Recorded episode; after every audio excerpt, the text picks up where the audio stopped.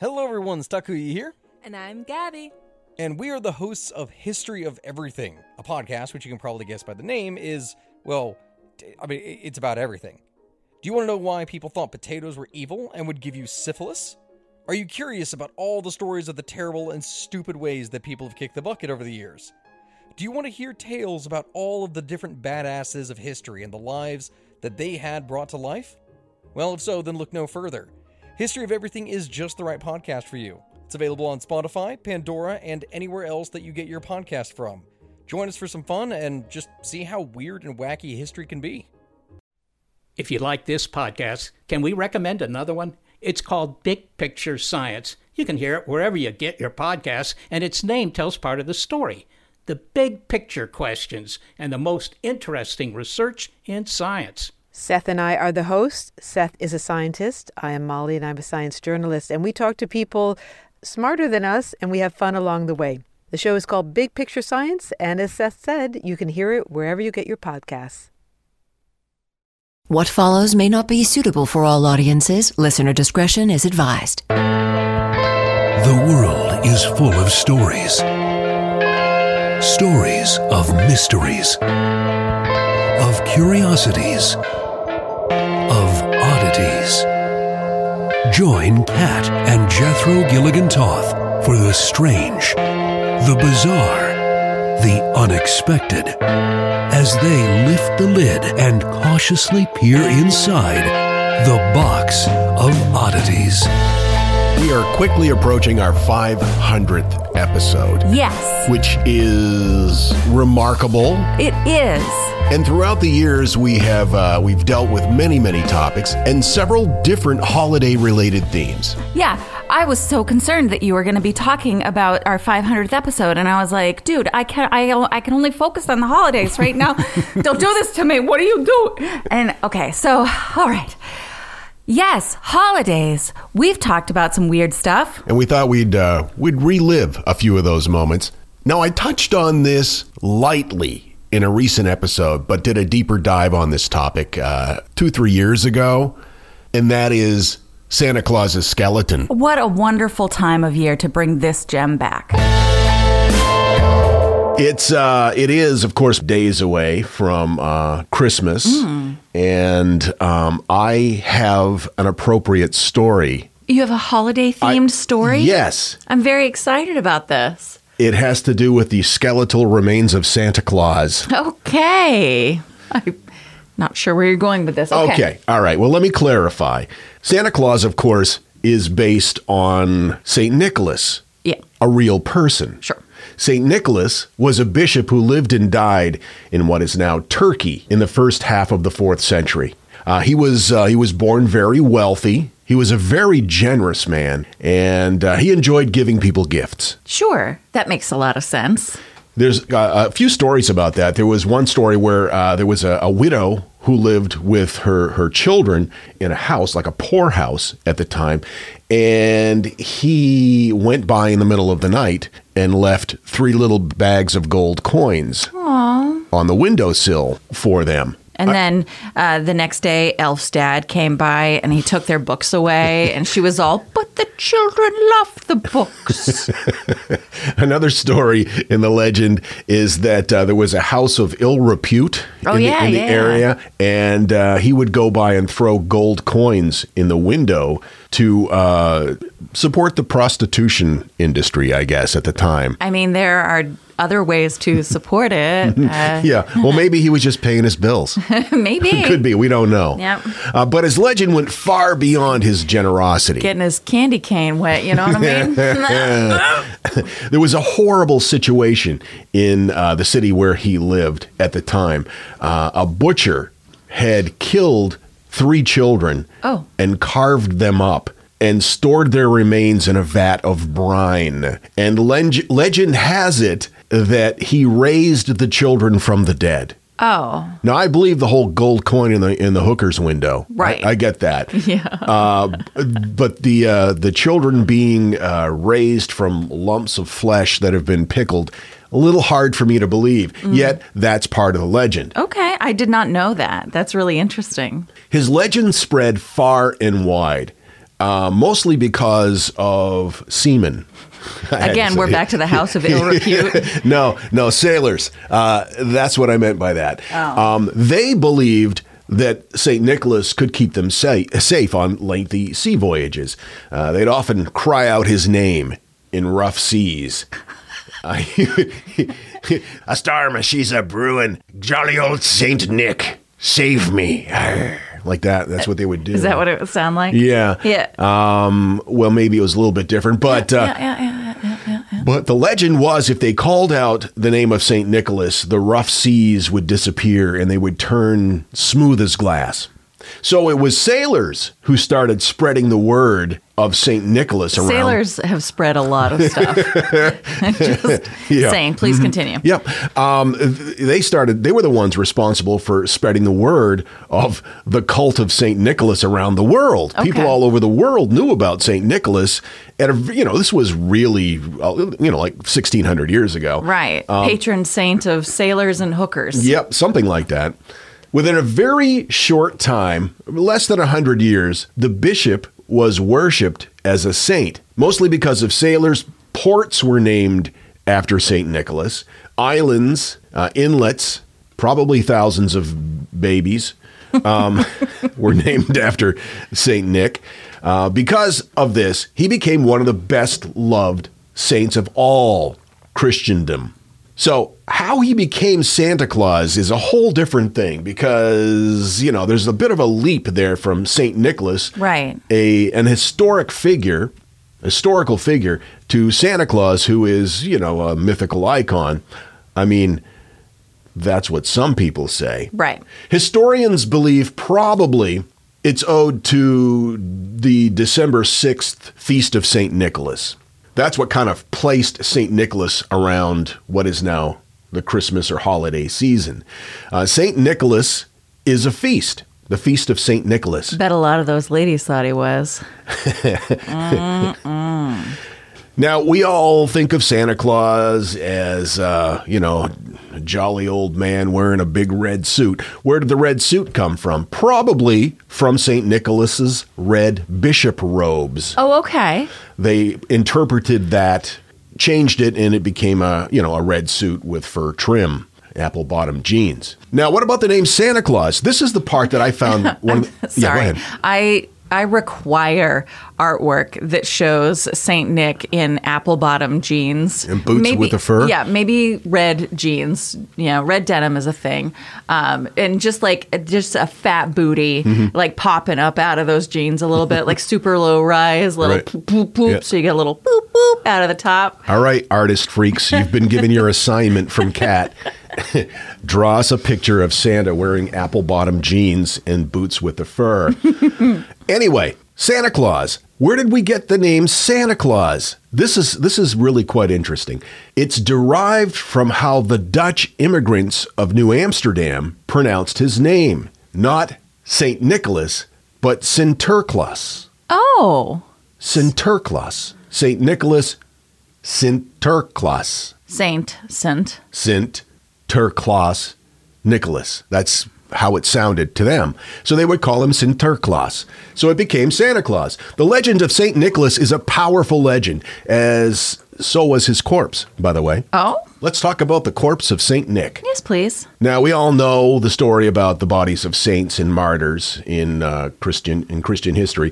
Since uh, its beginning, they've been very important to the religion. The earliest churches were built on the tombs of saints, Right. And pieces of their corpses, referred to as religious relics, were believed to hold a certain holy power, and still do. It was believed that using these religious relics would help you connect and possibly communicate with higher powers through them, kind of like um, a uh, bone cell phone or something. Like h- holding a, a, a shell up to your ear. Yeah, kind of, I guess. Um, and Yeah. Except it's like femur. Yeah. Uh, they believe that, that the uh, holy relics would help manifest the holy forces on earth. They could heal you, they could protect you, and, of course, perform miracles. Sometimes the miracles of saints concerned their own bodies. Uh, we've heard stories about uh, saints whose corpses did not corrupt. Exactly. Uh, that they refused to decay. Some dripped blood decades, even centuries after death, and some would ooze some kind of in banjo, and some would ooze some kind of inexplicable substance. Um, Okay, and that- that's just called decomp. well, and yeah, but it's different because it smelled like roses. This is what happened with jolly old Saint Nick. Oh. Santa's skeletal remains. Not too long after his death, a liquid started secreting from the bones. It was said that it smelled like roses and had the power to heal. See, I would have thought like winter mint or something like that. Right. This was taken as a sign Gingerbread? that Nicholas in his corpse was holy, and thousands of people began flocking to his tomb in the port city of Myra uh, in Turkey. See, just because something smells good doesn't mean that it's holy. Like gangrene smells like almonds, guys. That doesn't mean that. You want to rub it on your wounds. right. Word quickly spread, and two other ports uh, were very jealous of Myra. They were getting all the attention because of uh, Saint Nicholas's body. So, so what they did was uh, there, there became this great competition for holy relics at this time. In fact, there was even an underground black market relics trade. Oh, jeez. Of course there was. Yeah. Uh, merchants, even monks, would sneak into the crypts of churches and steal steal them some holy bones. Surprisingly, this was not considered a sin. No? No, because they believe, uh, uh, like, like a lot like uh, King Arthur's sword in the stone, relics could only be removed by the right person. So if they were able to steal the rec- relics, they were meant to steal the relics. That is a wonderful way to get away with crimes. To be like, no, because if the universe didn't want me to have stolen it, it wouldn't have let me. So this is what I'm happened. supposed to have your riding lawnmower. This is what happened to jolly old Saint Nick. A group of merchants and sailors from Bari uh, raided the city and ultimately the tomb. Apparently, they wanted to compete with the Venetians who had just finished stealing the bones of Saint Mark. The patron saint of blinds. Sure.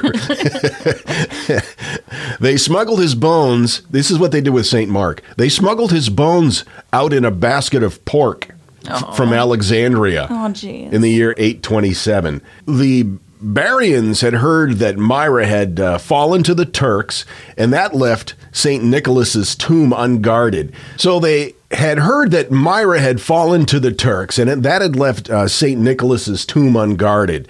The uh, the tomb of jolly old Saint Nick. So they thought that they needed a saint for themselves. Of course, you know any any reputable port has its own saint. Sure. An Abarian clerk, in an account shortly after uh, the theft, wrote that three ships from Bari sailed into the harbor in the spring of 1087.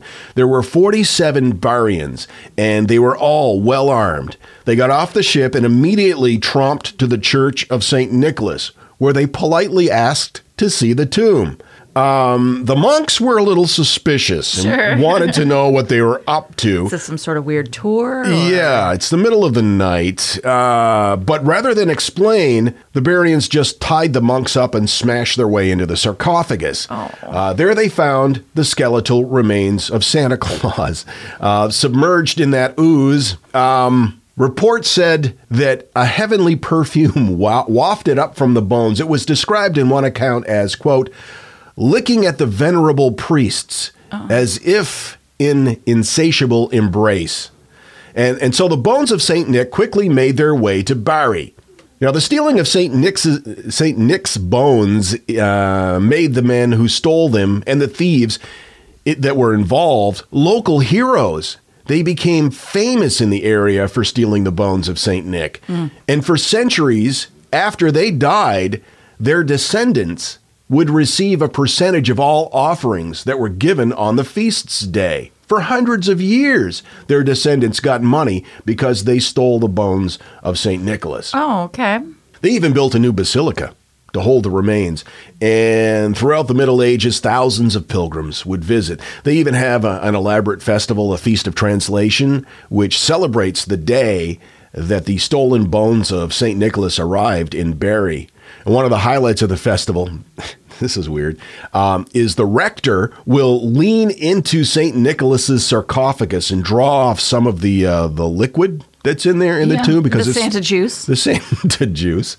Um, he puts it in a crystal vial and then mixes it with holy water and pours it into uh, decorated bottles that are sold in Bari's gift shops. Okay. It's, All right. it's thought to be a curative drink. Oh no, they don't drink it. They drink it. Oh no. Drinking no. Santa juice. Stop that. So Bari's been well known as the place for St. Nicholas's bones. But the Venetians also claim that they have the bones of St. Nick.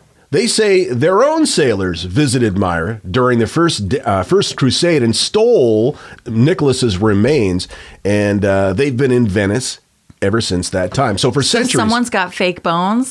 that's that's what we need to determine. Centuries for centuries, both Bari and Venice have claimed to have the bones of Saint Nicholas. In 1953, officials allowed a university professor to examine for the first time the remains of the tomb in Bari. It had been opened for the first time in 800 years. They hadn't opened Wow. the tomb. The examination found the bones wet. Fragile, fragmented, with many of them missing. Mm, that sounds like me after 2020. Just kind of like, oh, I'm fragmented. He concluded that they belonged to a man who died in his 70s, but other than that, they could say little more. 40 years later, scientists studied the bones in Venice, and they found out that the bones in Venice and the bones in Bari came from the same skeleton. Aha. So their thought is the relics in Venice and the ones in Bari had come from the same skeleton. They theorized that the sailors from Venice had stolen what was left in Myra mm. after the uh, Barians had done their initial raiding of the tomb. Apparently, they didn't get all of Santa's bones out. Mm. So for the original site in Myra, all that is left is an empty tomb. And they kind of want their bones back. Please and thank you. Sure. Back in 2009, Turkish government officials said it was considering a formal request for the return of St. Nicholas's remains. Um, the bones have very little religious significance in Turkey, uh, since 99% of the population is Muslim. Uh, but there's still a sense that stealing St. Nick's bones was a cultural violation. Sure. Plus, of course, it would make a really great tourist attraction. I guess a lot of people go to the original St. Nicholas's tomb in Turkey and are horribly disappointed when they find out that the tomb is empty. But I'm sorry. Are you telling me that TripAdvisor hasn't been updated since the Barians came and stole his bones? Well, it takes a while. Um, local officials tried to uh, to compensate by this. This is not a joke. They they decided that they would try to, since they didn't have the bones of Saint Nick anymore, and they didn't want the tourists to be disappointed. They put a giant plastic lit Santa Claus outside the tomb. Hey. But I guess people weren't buying that. so so Santa Santa remains scattered over the uh, Mediterranean area pretty Wow. much. Um, now Santa Claus of course is an international cultural icon these days, but the myth is rooted in the bones of a man who died 16 centuries ago. And uh, his remains are now scattered across Europe and the Middle East. Wow. Merry Christmas. That is crazy interesting. Weird, huh? I love the Sinterklaas. Sin, Sinterklaas. That, you know. Yeah. Yeah, I love that part the best.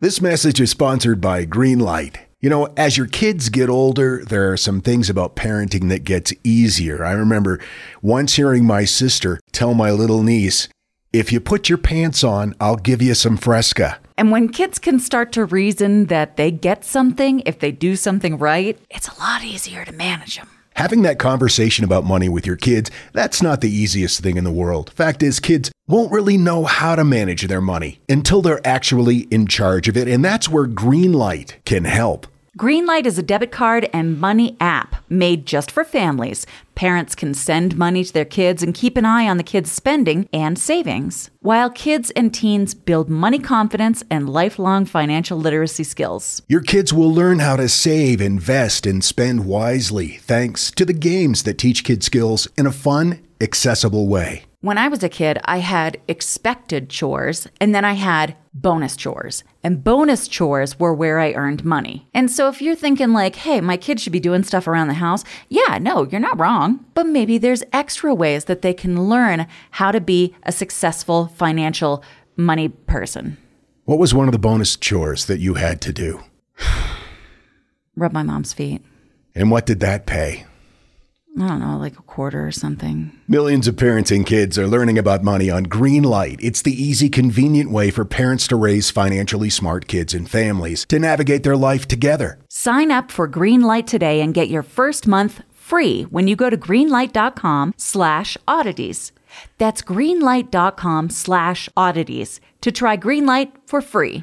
Greenlight.com slash oddities. I've got to tell you, the longer we've had our Aura frame, the more I love it. I have kids, and they live about 3,000 miles away, and my daughter is expecting a child, and she has been sending me updates on her baby bump through the Aura frame. And since I can't be there to experience it with her, it's the next best thing. And speaking of mothers, if you're looking for the perfect gift to celebrate your mom in your life, Aura frames are beautiful Wi Fi connected digital picture frames. It allows you to share and display unlimited photos. It's super easy to upload and super easy to share photos with the Aura app. And here's the thing if you're giving Aura as a gift, you can even personalize the frame with preloaded photos and memories. We love Aura frames, and living so far away from family, thanks to Aura, it's the next best thing. It's like, it's like almost being there. And right now, Aura has a great deal for Mother's Day. Box of Oddities freaks can save on the perfect gift by visiting auraframes.com to get $30 off, plus free shipping on their best selling frame. That's A U R A frames.com. Use code oddities at checkout to save. That's A U R A frames.com and use code oddities at checkout, and you will save. Thanks, Aura Frames, for bringing my family a little bit closer. And now, that thing in the middle. It's not uncommon these days for children to write letters to Santa this time of year. But during the 1800s, at Christmas time, Santa wrote to the children instead of the other way around. Santa told kids what naughty things they needed to stop doing to guarantee they'd receive presents. Santa even gave specific examples, like, hey, you broke a vase, you stole a biscuit, you punched a street urchin in the face. This was to prove that Santa was watching at all times. Merry creepy Christmas. The Box of Oddities. At a frequency so high, only your dog can understand. Want to learn how you can make smarter decisions with your money? Well, I've got the podcast for you. I'm Sean Pyles, and I host NerdWallet's Smart Money Podcast. On our show, we help listeners like you make the most of your finances. I sit down with NerdWallet's team of nerds, personal finance experts in credit cards, banking, investing, and more. We answer your real-world money questions and break down the latest personal finance news. The nerds will give you the clarity you need by cutting through the clutter and misinformation in today's world of personal finance. We don't promote get rich quick schemes or hype unrealistic side hustles. Instead, we offer practical knowledge that you can apply in your everyday life. You'll learn about strategies to help you build your wealth, invest wisely, shop for financial products, and plan for major life events. And you'll walk away with the confidence you need to ensure that your money is always working as hard as you are.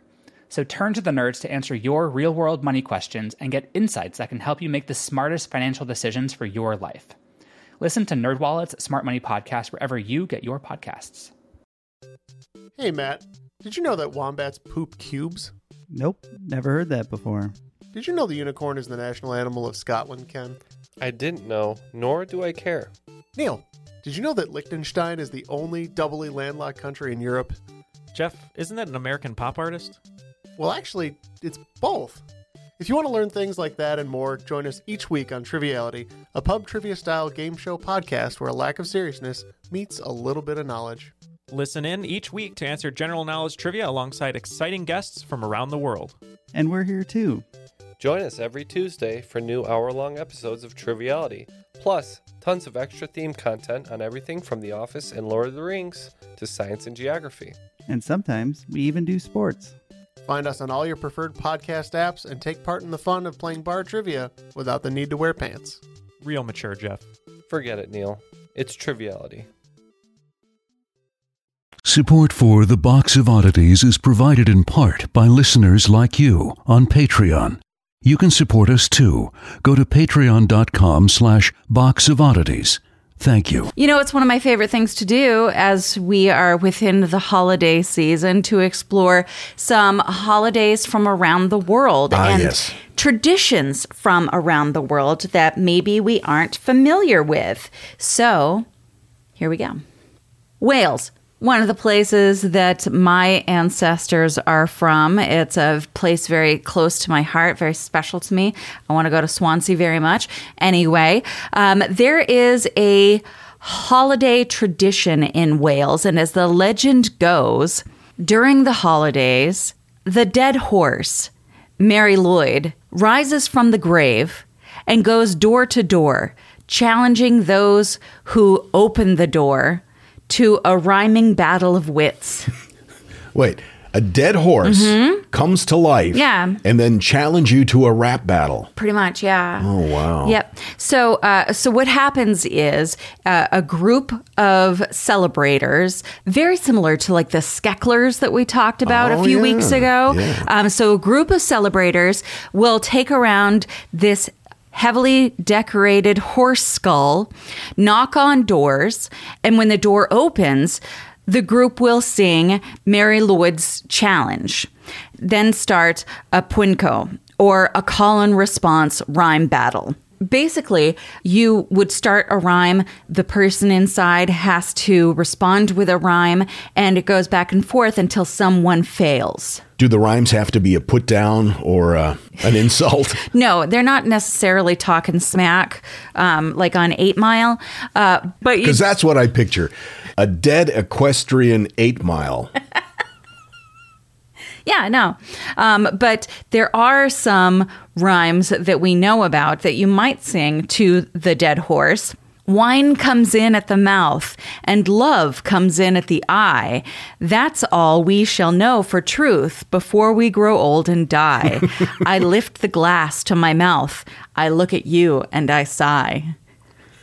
Wow. Yeah. Lay some fat beats behind that and you got something. Yeah, um, I, I I like it. Moving on though to uh, another traditional, legendary holiday guy is the Karankalos, which seems to be kind of a demon version of a Sasquatch. Ooh. Now, versions of this fella can be found in Greece, Bulgaria, Turkey, Serbia, Albania, Bosnia, and Cyprus.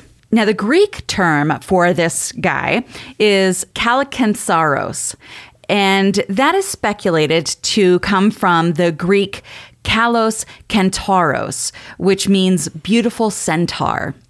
Although a lot of people argue with that and say that it actually comes from the Turkish kara konjolos, which means werewolf or vampire, from kara black and konkolos bloodsucker werewolf. Oh my God. Nothing says happy holidays like a bloodsucking werewolf. In Greek mythology, they say that this monster saws the trunk of the world tree so that it will collapse along with the world. But during the final part of Christmas, this guy gets distracted and comes up to the surface. They forget about the tree hmm. and and they just want to bring trouble to all the mortals. Many Greeks imagine this guy as being tall, hairy, with burning red eyes, goats or donkey ears, monkey's arms, huge tongues, um, which doesn't sound like a beautiful centaur, if you ask me. No, I'm going with the Turkish translation on that one. They also allegedly eat frogs and speak with a lisp. These frogs are delicious. Ghosts and demons are all over the place during the 12 days of Christmas, and the Karankalos joins the chaos. So he hangs out at night waiting for an unsuspecting victim to wander by, a la a lot of episodes of Criminal Minds that we've seen recently. And then he jumps on their back and he demands a piggyback ride until dawn. But he's like the size of a Sasquatch. Yeah. Um, You couldn't even carry him to the next corner, but let alone all the way through the night into the early morning hours. he also might lure people out of their homes by mimicking the voices of the people that they love, which I think is straight up terrifying. And then threaten them if he doesn't get a piggyback ride. That's correct, yes. Wow. In Turkey, the version of this guy hangs out on street corners during the winter waiting for someone to walk by, and then he asks them a question. And if the answer that they give doesn't include the word black, the karankolos will strike that person dead. In Albania, their version is called the kukuth.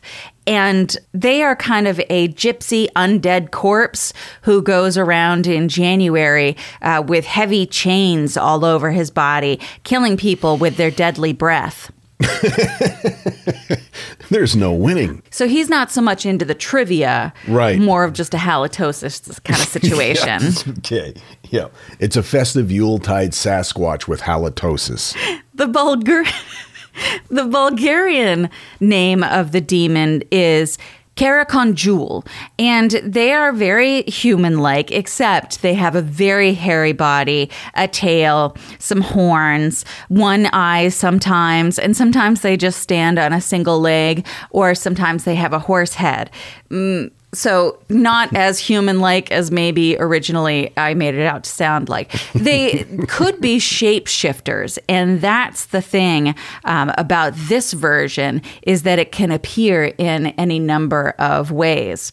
But the thing is, in Bulgaria, they don't just sit around and complain about their murderous, shape shifting Yuletide monsters. They don costumes that uh, cover most of their body that are decorated with wooden masks of animals, and they wear large bells attached to their belts. And then they walk around in a parade, scaring the spirits away with their costumes and the sounds of their bells. All right. Well, that sounds somewhat festive. Yes, that I actually uh, have great interest in and would love to go see. Mm.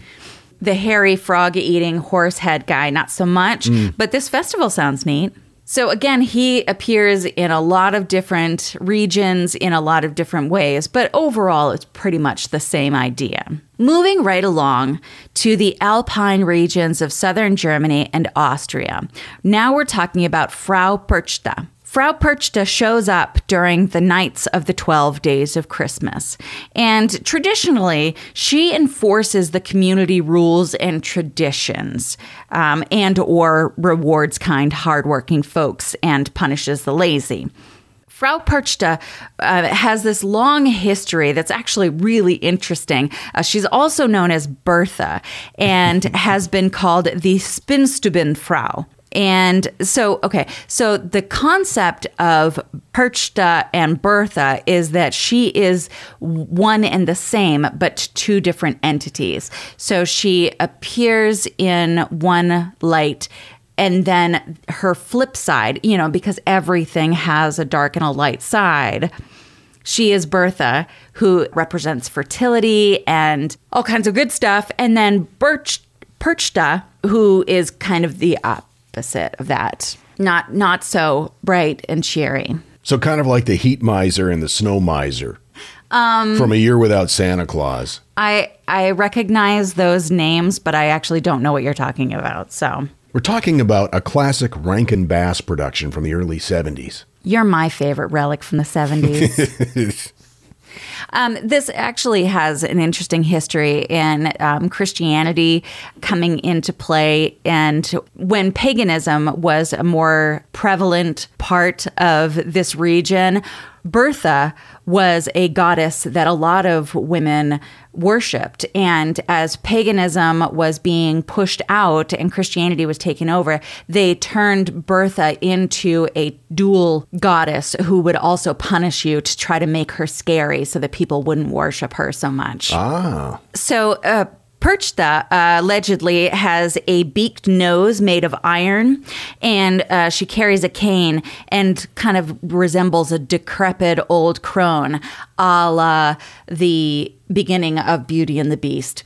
Y- y- you know what I'm getting at. Uh-huh. Now, she flies through the night sky, attended by an army of lost souls, including the demonic looking Perchten, her army of servants. And she's super judgmental. So she wants you to make sure you have all of your work done and that your house is way clean. Uh-huh. And also, you have to have porridge out for her. I see. Now, if you don't have all of your flax spun by the 12th night, which is January 6th, also Richard Gere, ladies who haven't finished their weaving are punished.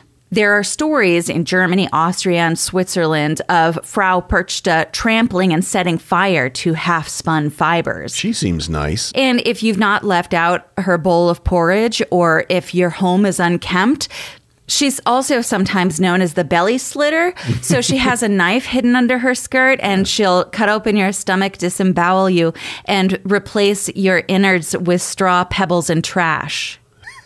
Really? This is quite a tradition. And then she'll stomp your unfinished work with her deformed goose feet. Wow. Wow. Who came up with this shit? Happy holidays. Holy crap. Anyway, that's what I have about Perchta. Whew. All of those things are alarming, but you really ended on a low note there. Thank that you. was that was something else. So happy holidays, everyone. Yeah. Um, we hope in all sincerity that your holidays are wonderful, have been wonderful, will be wonderful. We're continuing with our holiday tradition of making Christmas Eve Big Macs and then locking ourselves in our home and not opening the door for two days. I love that tradition. Yeah. It's far better than having the belly slitter come over and trample me with her goose feet. We'll see you next time, freaks. Until then, keep flying that freak flag. And fly it proudly, you beautiful freak. And so, let it be known that the box of oddities belongs to you, and its fate is in your hands. Therefore, it's been requested by those to whom I report to beseech you for assistance. We ask but one thing of you to provide a five star rating and a positive review. True, that is two things. However, tis merely a five star rating and a positive review. Also, subscribe to us. Okay, so three things is all we ask. Three things and three things only. TheBoxOfOddities.com. On Facebook at facebook.com slash Box of Oddities Podcast. On Twitter at Box of Oddities. And Instagram at Box of Oddities Podcast. Copyright 2021. All rights reserved.